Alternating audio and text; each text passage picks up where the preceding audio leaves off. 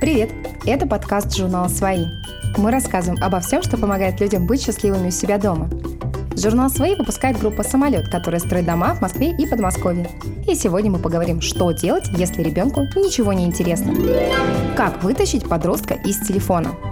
Сначала ребенок любит проводить время с родителями, занимается английским и играет в футбол с друзьями во дворе. А потом все интересы исчезают, и подросток целыми днями залипает в телефоне. Вместе с психотерапевтом-регрессологом Надеждой Ефремовой разобрались, почему так происходит и что с этим делать. Простых рецептов, как всегда, нет. Дети ныряют в Нарнию, потому что там комфортно. В телефоне дети попадают в параллельный мир без забот. Там можно играть, общаться с друзьями, смотреть смешные видео. Время с гаджетами – это время, когда не нужно трудиться и быть ответственным. Взрослые делают то же самое, только проявляется это по-другому – в алкоголе, наркотиках, разговорах по телефону и в просмотре сериалов. Все дополнительные занятия для ребенка – это преодоление себя, Нужно отвлечься от простого и понятного телефона, чтобы учить сложный английский или красиво танцевать. Пока ребенок был маленьким, родители уделяли ему время. Гуляли, учили, кормили, укладывали спать. А потом он научился делать все это сам, и общение в семье свелось к фразам «идем ужинать» и «сделай потише». Выходит, что взрослые и дети не научились общаться и не знают, что делать друг с другом. У подростка создается ощущение, будто его не ждут и непонятно, что делать с этим миром. Поэтому все свое время он тратит на телефон и не хочет заниматься ничем другим. Опасность гаджетов состоит еще в том, что дети не могут остаться наедине с самими собой и подумать. Для формирования цельной личности подростку нужно переваривать информацию, прокручивать в голове диалоги с одноклассниками, планировать дела на выходные. В момент, когда человек не поглощает информацию, мозг структурирует и сохраняет те данные, которые получил в течение дня. Если у мозга нет на это время, ребенок не учится думать. Начать с себя, чтобы заинтересовать. Первое, что нужно сделать родителям – пересмотреть свои привычки и посмотреть на себя со стороны. Бывает так, что взрослый приходит с работы, ужинает и садится смотреть сериал, а в перерывах между сериалами заходит в комнату к ребенку и говорит «Снова ты в своем телефоне?» Тут как с курением. Бесполезно говорить ребенку о вреде никотина, когда прикуриваешь очередную сигарету. Все, что видят дети, становится для них нормой. Если в семье принято читать по вечерам, скорее всего и ребенок будет читать. Если родители любят спорт, то и ребенок в большинстве случаев занимается им. Не обязательно, чтобы интересы у всей семьи совпадали. Может быть и такое, что папа вечерами строит корабли из палочек от мороженого, мама осваивает высшую математику, чтобы сменить профессию, а ребенок изучает язык жестов. Главное, чтобы все были при деле. Разговаривать, чтобы наладить контакт детьми можно о многом договориться. Проблема в том, что каждый может сделать свои выводы из этих договоренностей, и когда дойдет до дела, окажется, что ничего не работает. Например, согласно уговору, ребенок моет посуду и делает уроки, а потом может сидеть за компьютером. А через час оказывается, что он ничего не сделал, но уже играет. Это не значит, что ребенок глупый или ему плевать на мнение родителей. До 12 лет он еще не может долго держать информацию в голове, и все, что говорят ему взрослые, вылетает в одно ухо и вылетает из другого.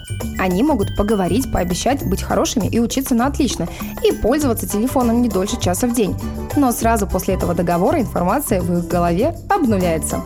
Когда ребенок делает что-то вместе с родителями, он учится концентрироваться, думать и организовывать себя.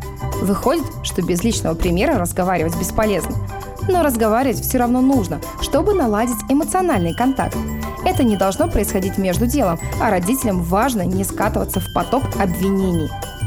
Неправильно. Ребенок заходит на кухню, мама готовит ужин, папа моет посуду. Перед этим родители договорились, что нужно обсудить с ребенком проблему. Мама, ты опять получил тройку по биологии. Это все из-за телефона. Папа, тебе ничего не интересно. Футбол бросил, книжки не читаешь. Мама, ты по 5 часов в день сидишь в интернете.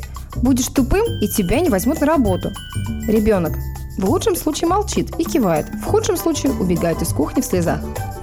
Правильно. Родители выбирают время для разговора. Лучше всего, когда все выспались, поели и никуда не торопятся. Мама, мне кажется, твоя успеваемость в школе упала, и это меня беспокоит. Как я могу помочь тебе с этим? Ребенок, это все новая учительница. Она ставит мне плохие оценки, потому что я ей не нравлюсь. Папа, Мы поговорим с ней и выясним, в чем дело. Но прежде я хочу быть уверен, что ты выполняешь все задания, которые она дает, чтобы не идти к ней с голословными обвинениями. Давай ты будешь час в день заниматься биологией, и чтобы ты смог сконцентрироваться, телефон лучше оставить в другой комнате. Если разговор состоится на обвинениях, ребенок начинает защищаться. Он перестает слушать, чтобы не травмировать себя. Неправильно. Невозможно быть таким раздолбаем. В твоем возрасте я учился на отлично, занимался английским и карате, а еще успевал играть по вечерам в футбол. Лучше бы заняться чем-то полезным. Иди книжку почитай, помоги матери по дому. И правильно. Я вижу, что наши отношения портятся и нам трудно договориться. Для меня дороги отношения с тобой, но я знаю, что для тебя не полезно так много времени проводить перед экраном. Поэтому мне бы хотелось договориться о том, сколько времени ты будешь уделять урокам, а сколько общению в интернете. В разговоре важно получать обратную связь от ребенка, задавать вопросы и получать ответы.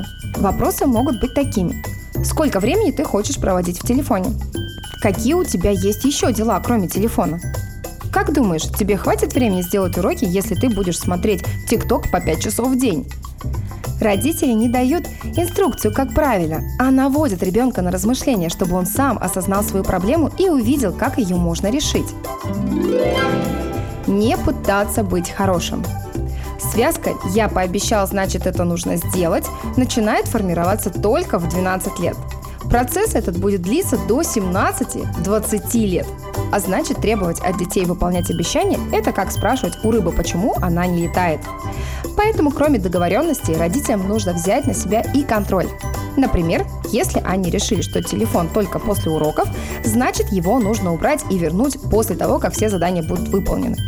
Если завтрак в 8, а отбой в 22.00, дети соблюдают это расписание только тогда, когда родители их контролируют. Если мама ушла гулять с подругами, а папа заснул раньше, дети не лягут спать в 22.00. Они чувствуют свободу и делают по-своему. Иногда родители пытаются быть хорошими, берут на себя роль друга, а функции надзирателя, которые все контролируют, брать не хотят. Важно понимать, задачи дружить с ребенком не существует. Когда родители пытаются доверять и перекладывают ответственность на детей, дети начинают манипулировать и ставить свои условия. Это не значит, что родители должны все время доминировать и командовать, но ребенок должен четко чувствовать, что родители – это взрослые, и последнее слово останется за ними. Как только родители пытаются дружить с детьми, они становятся на одну ступеньку с ними. А когда все находятся на равных, дети могут делать все, что угодно. Договорились, что телефон после пяти вечера, значит до этого времени у ребенка не должно быть возможности им пользоваться. Оставить ребенка в покое. Если посадить в землю зернышко, на следующий день дерево из него не вырастет. Даже если кричать, топать ногами и уговаривать. С детьми то же самое. Как бы родители не пытались научить их ответственности, раньше определенного периода это не произойдет. Около 12 лет у ребенка наступает переходный период. Если упростить, то в этот момент ребенок говорит родителям, я вообще не уверен, что все, что вы мне говорили, правда. И идет самостоятельно изучать мир ложится спать не в 9 вечера, а в 2 часа ночи, а вместо уроков изучает мемологию. Если родители разрешат подростку проверить мир на прочность, через некоторое время он поймет, что не выспавшись, в школе трудно сосредоточиться, обнаружит связь между выполнением домашки и оценкой в четверти, осознает, что интернет-общение не заменяет реальное. Пусть не сразу, но прийти к этим выводам ему нужно самостоятельно, без помощи родителей. В это же время ребенок как никогда нуждается в чувстве безопасности. Это выглядит примерно так. «Мам, пап, вы мне не нужны. Я пошел гулять, но, пожалуйста, стойте и смотрите, чтобы со мной все было хорошо». Это значит, что родители все же могут отпускать ребенка в интернет, но должны контролировать качество контента, который он потребляет, и следить за его развитием. Родители могут помочь с поиском интересной информации. Вот несколько способов. Я видела курсы по рекламе в интернете. Не хочешь пройти?